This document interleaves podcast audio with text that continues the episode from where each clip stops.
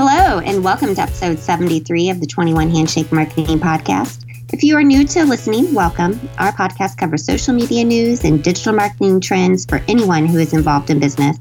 So, whether you are in the B2B or B2C, whether you're on the marketing or the sales team, we go over tips, trends, and we leave you with some actionable items to apply or think about.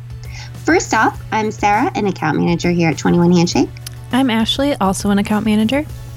My name is Alex. I'm a creative manager in charge of photo and video content. I love that you're still trying to figure out that good working title, Alex, right? I think that works for you guys. You guys have have manager in your title, cr- account manager, creative manager. It kind of like like, it. works together. I, I think think, I think it's good. some unification. Definitely. Love it. If you have followed our last few episodes, you know we are talking about our new digital marketing process and we're breaking it down into nine action filled steps. If you haven't listened to those yet, here's the Cliff Notes version. But just like in college, reading the real book is much better. So go back and listen to those episodes. So, just the Cliff Note version here, episode 68. We made the debut of our digital marketing solution, a nine step roadmap that, when followed, will lead businesses to market authority. In that episode, we did a high level overview of each step, one through nine, and we defined each step briefly. Episode 69, we started a deep dive into each step, the first one being market research. On episode 70, we dove headfirst into brand story and why a business needs a brand story and how to discover that story. Episode 71, we talked about the final foundation steps, which includes the website hub and the key reasons why your business needs an updated website. Episode 72, we discussed the first step of the frame steps, which are the social hub and why your accounts on your social platforms need to be consistent. This episode, we are talking about content. This is the second step of our frame in the nine step process. That's right, it's just not a buzzword. Good content is key to moving your business from voiceless to vocal. But first, we have a very few digital marketing news updates. So, Alex, Ashley brought this to our attention that Facebook is making well known on each platform that they own that platform. so, why is this important all of the sudden? So they they have undercome scrutiny from um, the American government basically for uh, antitrust issues, and antitrust is basically. Um, or antitrust laws were created in the United States to prevent companies from creating monopolies or operating in a way that prevents um, companies from competing with them, um, essentially making business practices unfair and very one sided. Um, and this is partially coming as a result of also all the, the political um, issues that have been happening in ter- from the ad platform and all, all of that kind of stuff. So basically, what they're doing is just is is making it very apparent across all their platforms uh, which ones Facebook does own. Um, in this article here from Mobile Marketer, uh, they write actually that I think it was Pew, yeah, uh, Pew Research Center uh, did a study, and then apparently only 29% of Americans were aware that Facebook owns Instagram and WhatsApp, which is very surprising to me, actually. It's surprising to me too, but I think it's only because I work in digital marketing. True. Um, but Facebook, Facebook was, or Instagram was acquired by um, Facebook. I don't know, like two, three, four years ago, maybe now. But it was, it was, it was a billion dollar acquisition, um, and a lot of people think that that was like a steal um, comparatively for what um, Instagram is valued at now. But basically, um, the the American government is looking into this antitrust issue um, amidst um, continuous mergers and acquisitions in the space, and just making sure that Facebook is not operating with the intent of becoming a monopoly and, and, and controlling all of the you know the social information and, and the ad platforms and stuff like that. So Yep, what they are a monopoly, so that is Yeah. that is true. Um, and, and one one more fascinating number from this article um, relating to um, the the politics issues right now in the ads platforms within Facebook. Uh, those issues have not dented Facebook sales growth at all. Um, ad revenue has actually climbed 28% from Q3 last year to 17.4 billion dollars. That is wild. That's, That's an interesting. That is funny money. Anyway, funny money, man, that's the money I wish I had a piece of. so, Ashley, some other news from Facebook as well. Um, what is what is this? It has to do with running ads. So, Facebook has recently um, announced that they are adjusting the limit on how many Facebook ads a page can run um, Oh. in 2020, which is a little bit alarming. Um, however, it will only impact a few businesses, they're saying. So, according to Facebook, running too many ads will lead to an overall uh, like worse ad performance, right? So if you're bombarding the ad market with a bunch of different ads, um, throwing a lot of money in it, you're you're essentially like, again, I guess monopolizing the ad space is, I, I think, their concern. Um, so by limiting businesses from running too many ads, that helps um, give other opportunities to other um, companies who are running ads, maybe with a smaller budget. Um, so they have said the change will only impact a small number of brands, and it's not likely to be your business. It's it's probably larger businesses. I would have to imagine it's the types of businesses that are putting millions of dollars a month Yeah. into, into Facebook ad spend, and that makes sense if if if you are one of a few businesses in that space and you are outspending by a dramatic margin everybody else. Of course, you know you're going to be the one that pops up the most often, like Yeah. in the way that PPC I would imagine works. Sort Yeah, of very similar. Um, like if you're willing to spend more than everybody else, you're going to win. So maybe they're just trying to even out that playing field a little bit. Yes. Um, so this is just an announcement. They don't really think they'll be ready to roll out until early to mid 2020. Um, they're also saying that marketers will will be able to monitor their Facebook pages um, ad volume via a new API um, that will go into effect mid 2020. Hmm. All that is very interesting. So definitely something to keep an eye on. I don't think it will help or hurt Facebook's ad generation or you know revenue just because they are coming out with more and more ways uh, to place your ads in different locations on Facebook.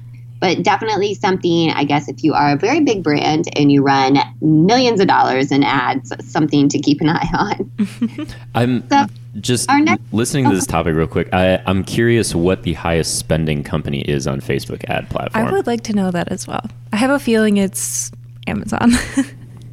Probably, Oh yeah. gosh. Yes, I would imagine they are very, very close to the top spender. Because I think like some of the huge brands, weren't we looking at Coca Cola, it seems, and we were trying to like figure out what ads, Oh, maybe it was PPC. And we were a little Yeah. surprised that they weren't running ads for that. But then we're like, well, they're Coca Cola. Everybody already knows them. Yeah, they run more branding ads than uh than you know click here to buy. You know, Yeah. Yeah. So interesting. Yeah, that would be a cool article to come across. Um, the top spending companies on Facebook ads. We'll keep I'm sure that I'm sure it's out there. I'm sure that information is out there because, as we all know, we are talking about today. People love content, including content like that. And also, speaking of the content space, if you work with influencers, you know, your brand may or you may not, but this is something to keep in mind that FTC has made some new detailed implications to guide influence marketing. And some of the new ones, um, the disclosures that uh, people or influencers must include. And th- some of these are new. So they are now saying that influencers must disclose even they, when they were not asked to post. So this scenario would include you're a brand, you have a new product, you send it to a bunch of people that are influencers in the space that your industry is in. You don't ask them to post anything, but they do post something like, hey, thanks for such and such for sending me this. Now it is required that you say who it is from and that you received the product from them. So that disclosure, they're saying you must do that. You must anytime you have any type of relationship with a brand, you have to to post it, even if you are not getting paid by them. So that's a huge new change. Um, some Yeah. other things they said, you know, it has to be that you mention this in the first like before you have to click read more. So that's usually like the first 100 characters or so, you must disclose this relationship. So that's another new one. Um, yeah, so just a few little tweaks that they've made as influencer marketing continues to get bigger and bigger. I know for myself, I've received products from brands before and they've never asked me to post about it, but I have. So I guess that's something to keep in mind. If you are getting some, if you're um, any type of maybe not even a huge influencer, you're a nano influencer, but you're still getting stuff from a brand, you must disclose that. so I've actually already seen stuff like this um, happening in the marketplace. Um, these similar laws were um, implemented in Europe about a year ago. Um, and there was a lot of talk about like the added work that puts on influencers and how that might hurt their business. Um, and then what are the lines? So if, like, say, a brand invites an influencer like on a trip, again, doesn't ask them to like, do anything but just gifts them a trip um, that they have to disclose it. And then how many times? Is it every time i post an insta story? Is it every post that i'm at that location even though i'm not there anymore? Like what are the rules? Um, and so they've been going through that actually for about i think it's been a year now um, trying to navigate that fine line and, and be more clear. So um, i'm i'm honestly surprised it took this long for um, the United States to implement something similar. Yep, we're always a little bit behind though. So. but yeah, so again, if you work with influencers, go check out those new FTC requirements to make sure you're covered. Your influencer needs to be aware of those um, so no one gets in trouble because that's the last thing you want to happen. So, speaking of content, let's dive into today, to today's topic. We are talking about content and moving your brand from being voiceless to vocal. So, Ashley, do you recall in episode five, we pondered the question Is content still king? Oh, yeah. Yeah, so that was a great topic, and it is something of relevance to kind of ponder these days. But we concluded that content is just one piece of the puzzle albeit an important one, but it is just a piece, which I think just makes our nine step system even more effective. Because content is important, but it is just a piece. And when a business looks at their marketing efforts as a whole, they need to look at all the ways that they can reach, connect, and serve a potential customer.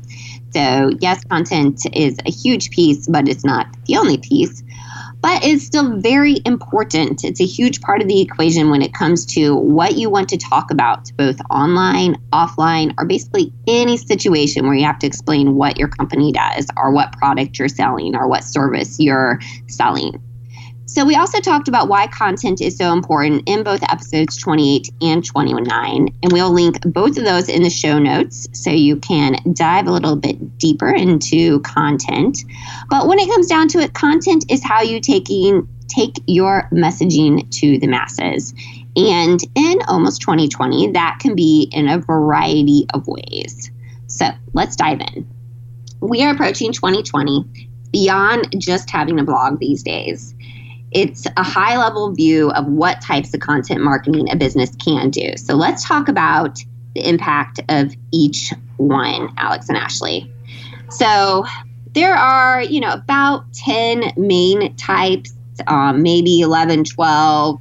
If, if you want to get really technical, we're not really keeping account here, but there's just a lot of ways that you can get your content out there. And, you know, what works for one business may not work for another. Um, so let's just kind of go over briefly our thoughts on kind of these main content types and how we feel like it has a place in 2020 marketing plans. So the first one to kick it off, and Alex and Ashley, let's all chime in here blogs. So, why would a blog still be important as a content piece in 2020? Blogs are definitely um, I think the first thing that comes to mind when we talk about content, and for us, it's because there's multiple benefits, right? So you are providing written content online. Um, oftentimes, this can be educational about your business, um, how you're solving a problem in the marketplace. Um, you can really use it as like a tool to you know reach your prospective customer um, a few educational touch points before maybe they reach out um, to act- either to actually like buy into your service or actually buy a product, um, whatever your business does. But on the other hand, it also really, really helps with SEO.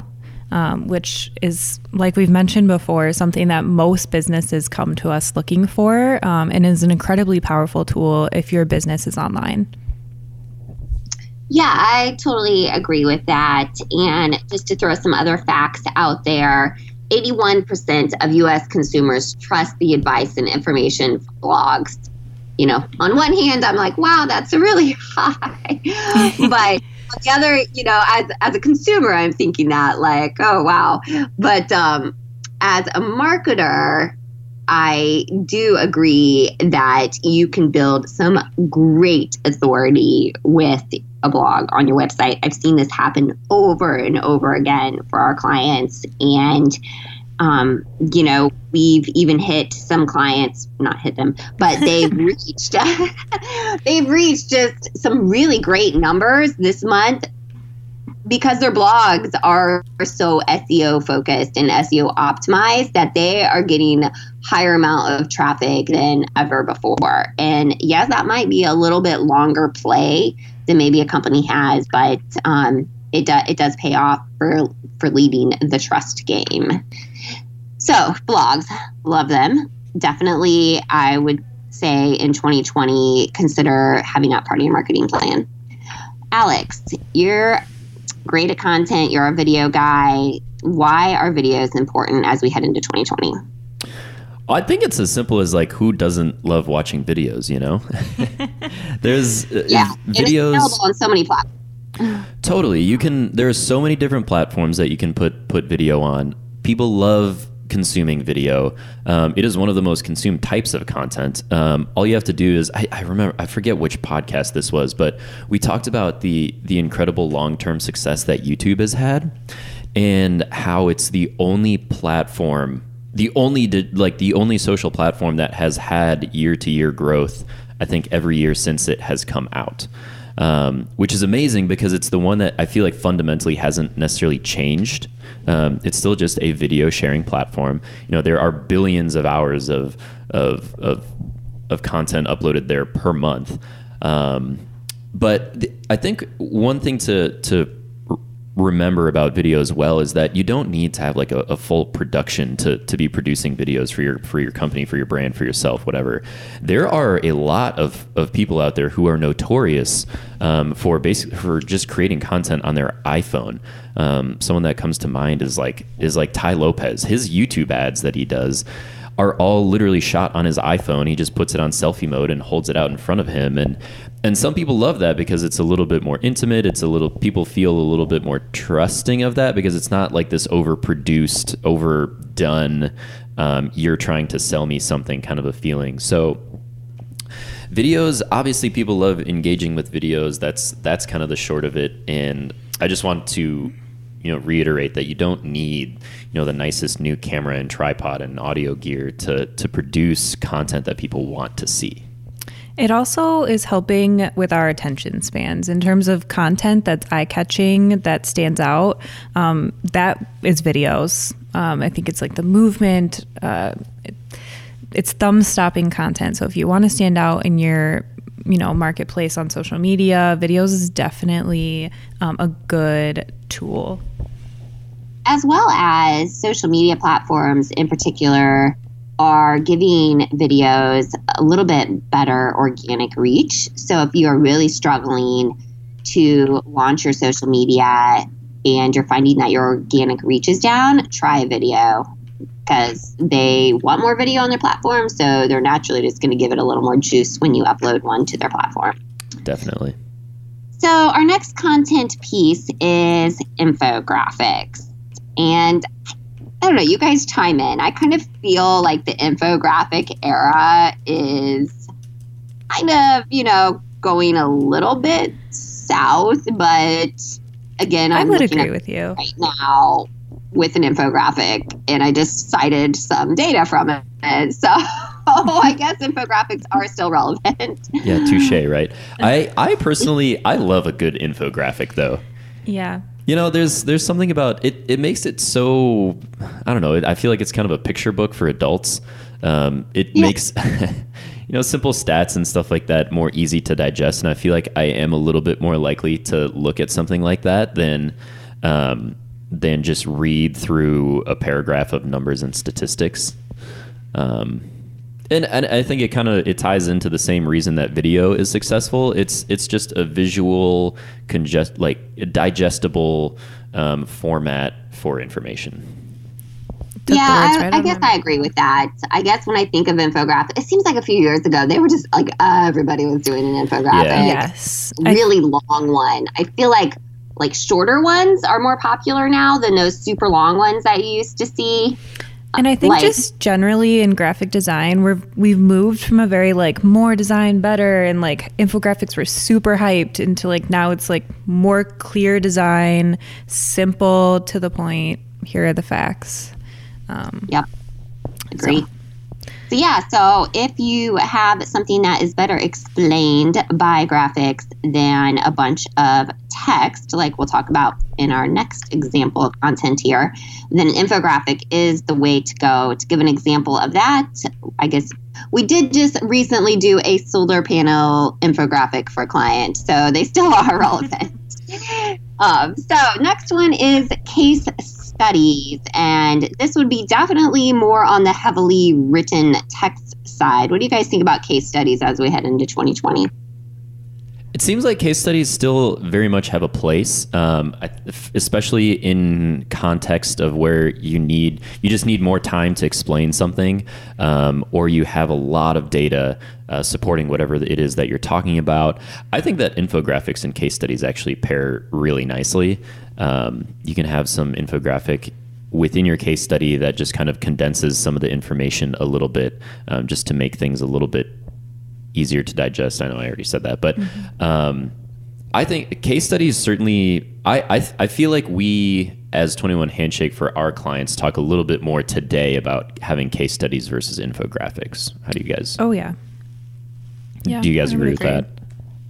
Yeah, yeah, and I think definitely in the B two B space, their case studies are popular, um, as well as even B two C. Everybody kind of wants to read how someone else's experience with a brand was. So, um, yeah. So, anyways, I do think they're still relevant. And yeah, sorry about the ding there, but we do, if when this episode airs, our agency owner will have a new baby girl. and we are getting updates as I speak on this podcast about this happening. so, so, yeah, anyways, moving on. Our next one that we have on our list here for content is ebooks. Ebooks is so, actually not a form of content that I've seen or heard um, people utilizing recently. I feel like ebook was more of a, a, like an early 2000s form of content. Yeah. I feel like yeah, I I personally have not downloaded an ebook in what seems like a fairly long time. Mm-hmm. Um, I feel like it, it, used to be one of those forms of content that when you were listing things like forms of content off, it was always kind of at the top of the list. But then you're like, I don't when. Who's actually utilizing? Yeah, who's actually like reading these these ebooks? I mean, the only them. examples of ebooks that I can even think of that I've seen recently have to do with like fitness workouts like, okay. do you know what I mean? Yeah, yeah, yeah. Um, like it's like a workout regimen or something for like 30 days, or like cookbooks, like something that's easy to digest um, and kind of like to the point, and you can download online since like that's mm-hmm. how people are communicating these days. Um, but I can't think of anything super technical. Um, I I or, think that if if you are pursuing or considering what types of content to produce, I think ebook is definitely one that you're going to be producing if you if you know your audience is super engaged and you just have something longer that you need to say or explain. Yes. Um, that being said, I feel like content today has become so short form and, and digestible. Like you, it's probably not the first consideration, I think, for a lot of companies. And I would say if you're gonna utilize ebook as a form of content, think of it as like a guidebook. How are you helping your consumer? Um, can you walk them through um, that solution? Um, and I would only utilize that if you can't do that through like a blog post or or a video or. I, I also feel like ebooks might have a bad rap to them because they're so associated with a uh, like give me your email and I'll send you this free Yeah. ebook. It has Yeah. this very super marketing kind of reputation to like it. negative marketing. Yeah. yeah, yeah. Like they're always asking for something in exchange, which uh, which happens a lot for content, but it, it's just. I feel like the ebook maybe has a little bit of a negative reputation to it. Yeah, I would agree with that. I think there's still just a very few kind of, like you mentioned, Ashley, kind of industries that still where it works. Maybe like if you have a recipe ebook bonus or something like that. Um, but even in that case, I don't see as many of those. Um, these days, it's more Right, like, right. hey, come over and join our challenge in our private Facebook group type situation. So next one is white papers, and I think that we're probably all going to kind of go along the same lines as we felt about ebooks with this. Um, my feelings are if you are still in maybe like a manufacturing, a very technical environment, a white paper might work. But um, for the most part, I don't see these as much anymore. Yeah, I think if you're listening to this and you're like, oh, white papers are super common in my industry, like you would know. If you don't know what a white Yeah. paper is, don't worry about it. Um, I think they're still prevalent in certain very technical industries, but um, I think most businesses probably wouldn't benefit from them. I actually read a white paper recently. I think it's also probably the only one that I can think of, um, you know, outside of like reading something in college or something for a science class. But it was about um, Apple ProRes codecs, super nerdy, but it exists, and it's something that Apple put out in I think it was late 2017 or early 2018. So. They exist, but I think you guys nailed it um, with the technical description. It is it is usually in more of a technical or manufacturing type industry or something like that. definitely. So the next one on our list is checklist, and I feel like these are still pretty popular. People will still kind of get their give away their email if you want to use it as a lead magnet for a quick consumable checklist. You know, whether it be a grocery checklist if you're a food blogger, or like a social media checklist, or um, those type of situations. I'm going to expand it a little bit just from checklist to but list as well. Um, lists obviously had, well, maybe call it like a year to two years ago, had insane growth. Uh, i.e., BuzzFeed. Um, you know, 30 things you need to do here, or, you know, 10 things you need to see before you die, or whatever. You know, there's, for some reason, lists are highly clickable. I think people realize that it's not something that's going to consume a lot of time. They're usually entertaining. Um, maybe you can take a, a real quick little nugget out of it somewhere here or there. I feel like checklists or lists certainly still have their place. I'm a sucker for Yeah, a I good would say list. a little Yeah. caveat here, and I heard this recently on a on another podcast when they were talking about lists. Do not have a blog post titled "Your list for top X blah blah blah," and then mm-hmm. use as a lead magnet. Hey. 10 more ways to blah blah blah blah blah because it's kind of counterintuitive you already provided in your post the best list and then people are going to think well why do i need this other list? Right. now you already gave me the best. Why is there more?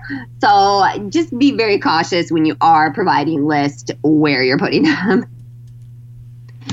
Our next one on our list speaking of lists is interviews. Why are interviews great pieces of content I've seen a lot of companies and businesses utilize this piece of content really well recently, um, especially if the interview is with someone you wouldn't normally see or hear from. It's like an opportunity to ask the questions that you've always been wondering or get like a behind the scenes look on, you know, how the business operates. So I'm thinking like say your marketing person interviews your CEO? You know, what is a day in the in your life? Um, what is your biggest challenge? Where do you see this company go? Like things like that. Um, it's a great deeper dive into the company um, and the brand and the people behind it. I think you just thinking about some of the people that have become super popular in the podcast space. You know, podcasting has become a really popular form, and we'll talk about that in a second. But you know, there are there are entire podcasts or entire media companies that are based entirely around interviews alone. Mm-hmm. Um, and I think to your point, Ashley, it's important to ask questions or or try and get guests on who are willing to be a little bit more open or are willing to answer questions that are you know outside maybe their standard sphere of media or press release type questions um, getting people to talk about things that you know isn't a very you know in the box answer i think mm-hmm. is important and it usually tends to veer on the side of more casual, right? Yeah, yeah. It's more like you're a fly on the wall listening to someone's conversation. Yeah, and you, you want to make it seem like a conversation, not a I'm going to ask you a question, give me an answer, let's move on to That's the next. a good point. Yeah. so definitely interviews great uh, piece to have in your content plan going into 2020. Next one on our list is social media posts. And of course, we all love social here it um but you know i would almost hinge on saying posts are great but again going back to video video is even better these days are a story you know a story which is essentially kind of like a video but it's interesting that social media posts is at its own line item in this list, which I believe we pulled from somewhere else. But um, it, it does kind of show how marketing tactics have evolved because all of these pieces of content could be their own social media post. um, and I don't know if they're referring to just like plain text, which I would not recommend most businesses to do. Like, if you're going to post on social media, include something visual. Which now that I think about it, I feel like seeing just a plain text post on social outside of the Twitter world is mm-hmm. really rare. Yeah. Now that no, I think I about agree. it, I feel like I don't see that much anymore. Yeah. Even even for people, you know, posting on their personal Facebook pages, you don't see that much. I agree. Yeah, you really you really don't. So definitely there's the piece of visual content there mm-hmm. as well. So this could be actually tied into social media po- post. Our next on the list is GIFs or GIFs, however you prefer to pronounce that, and memes. I feel like this is very popular, and no matter what space you're in, B2B or B2C, that if they are used correctly, can can actually generate a lot of um, engagement. Keyword if they're used correctly. if they're used correctly. So definitely you want something that isn't so off brand that it turns people off. yeah. I know Alex has um, good opinions about this, but I I think if a brand properly utilizes a GIF and a, a GIF or whatever in a meme, um, it gets really good results. But again, I would not do it if, if it doesn't fit your brand voice because that would get really awkward really quickly. yeah, I think they're they're just one of the most relatable types of content. Every you know, so many people use gifs and memes in their in their personal conversations with people.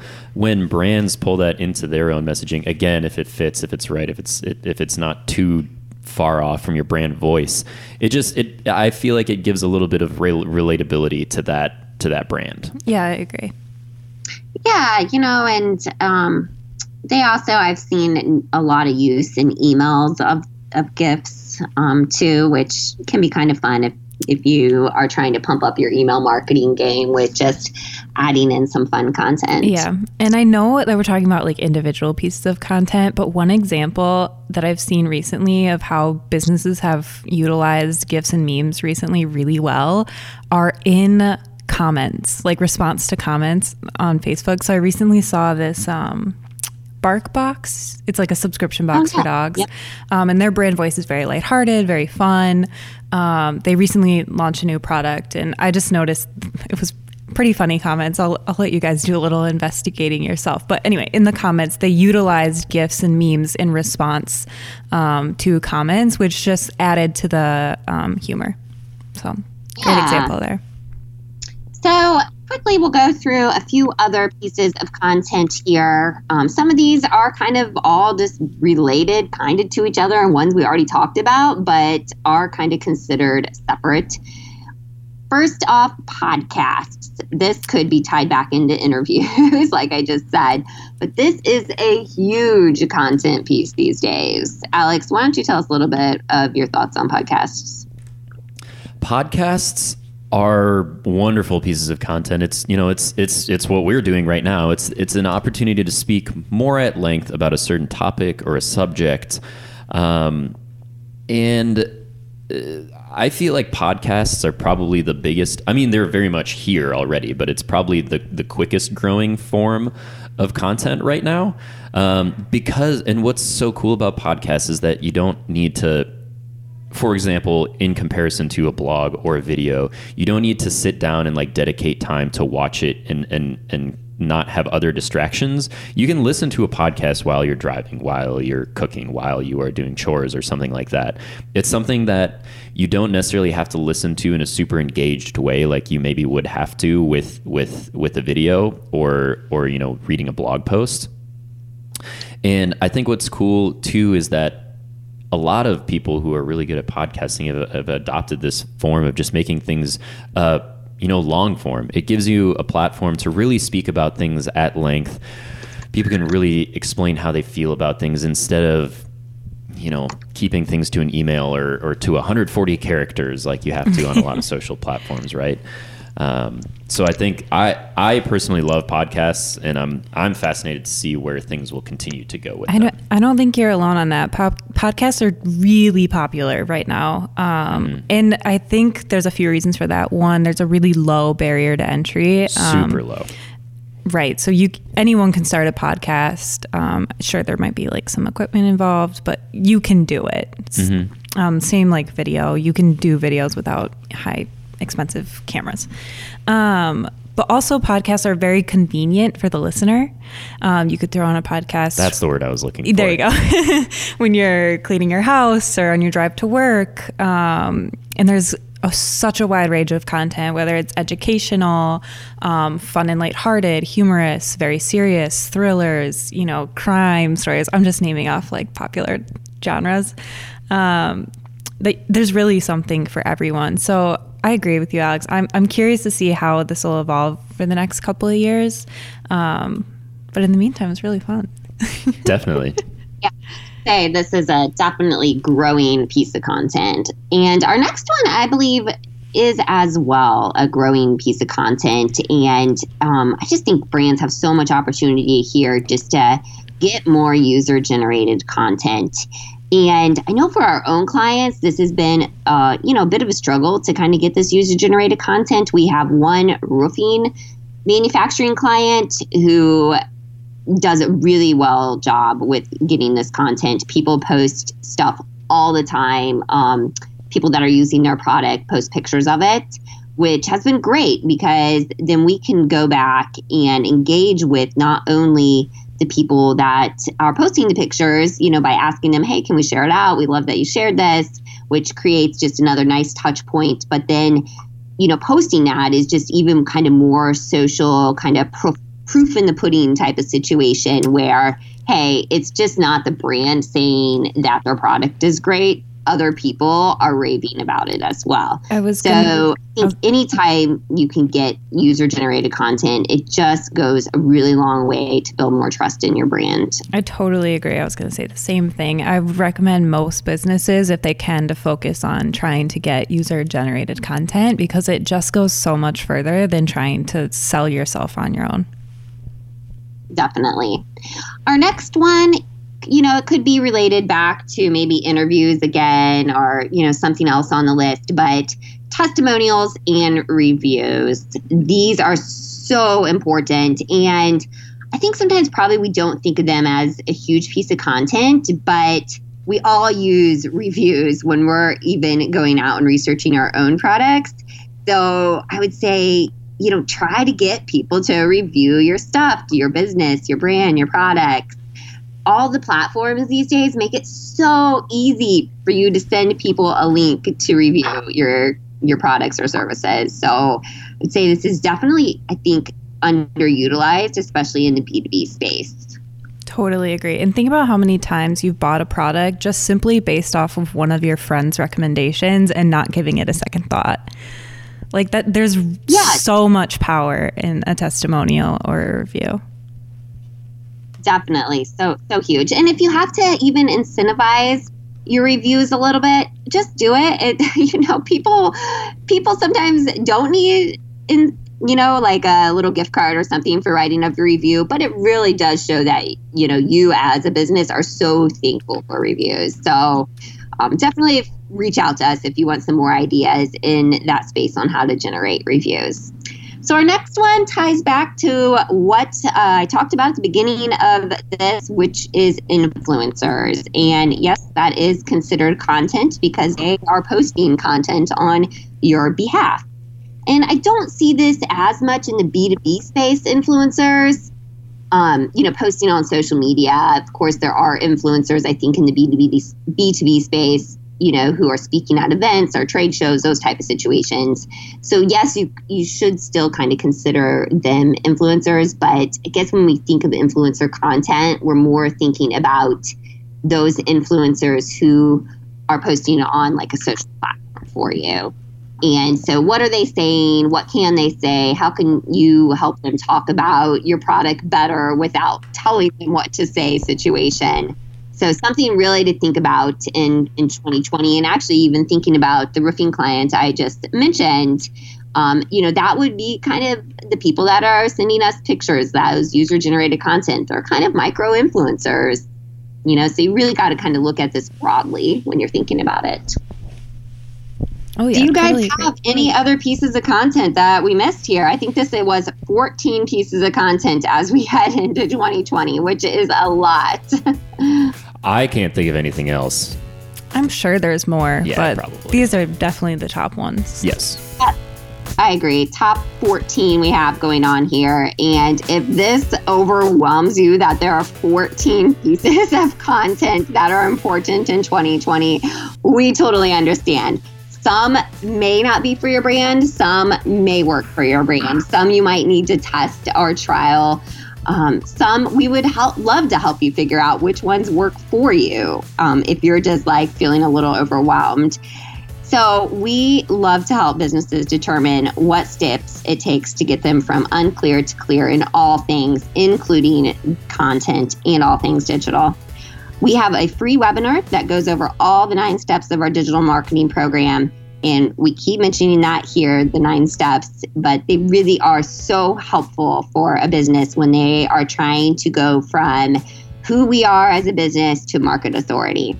So, this webinar includes bonus content for each step that you can put into action right away.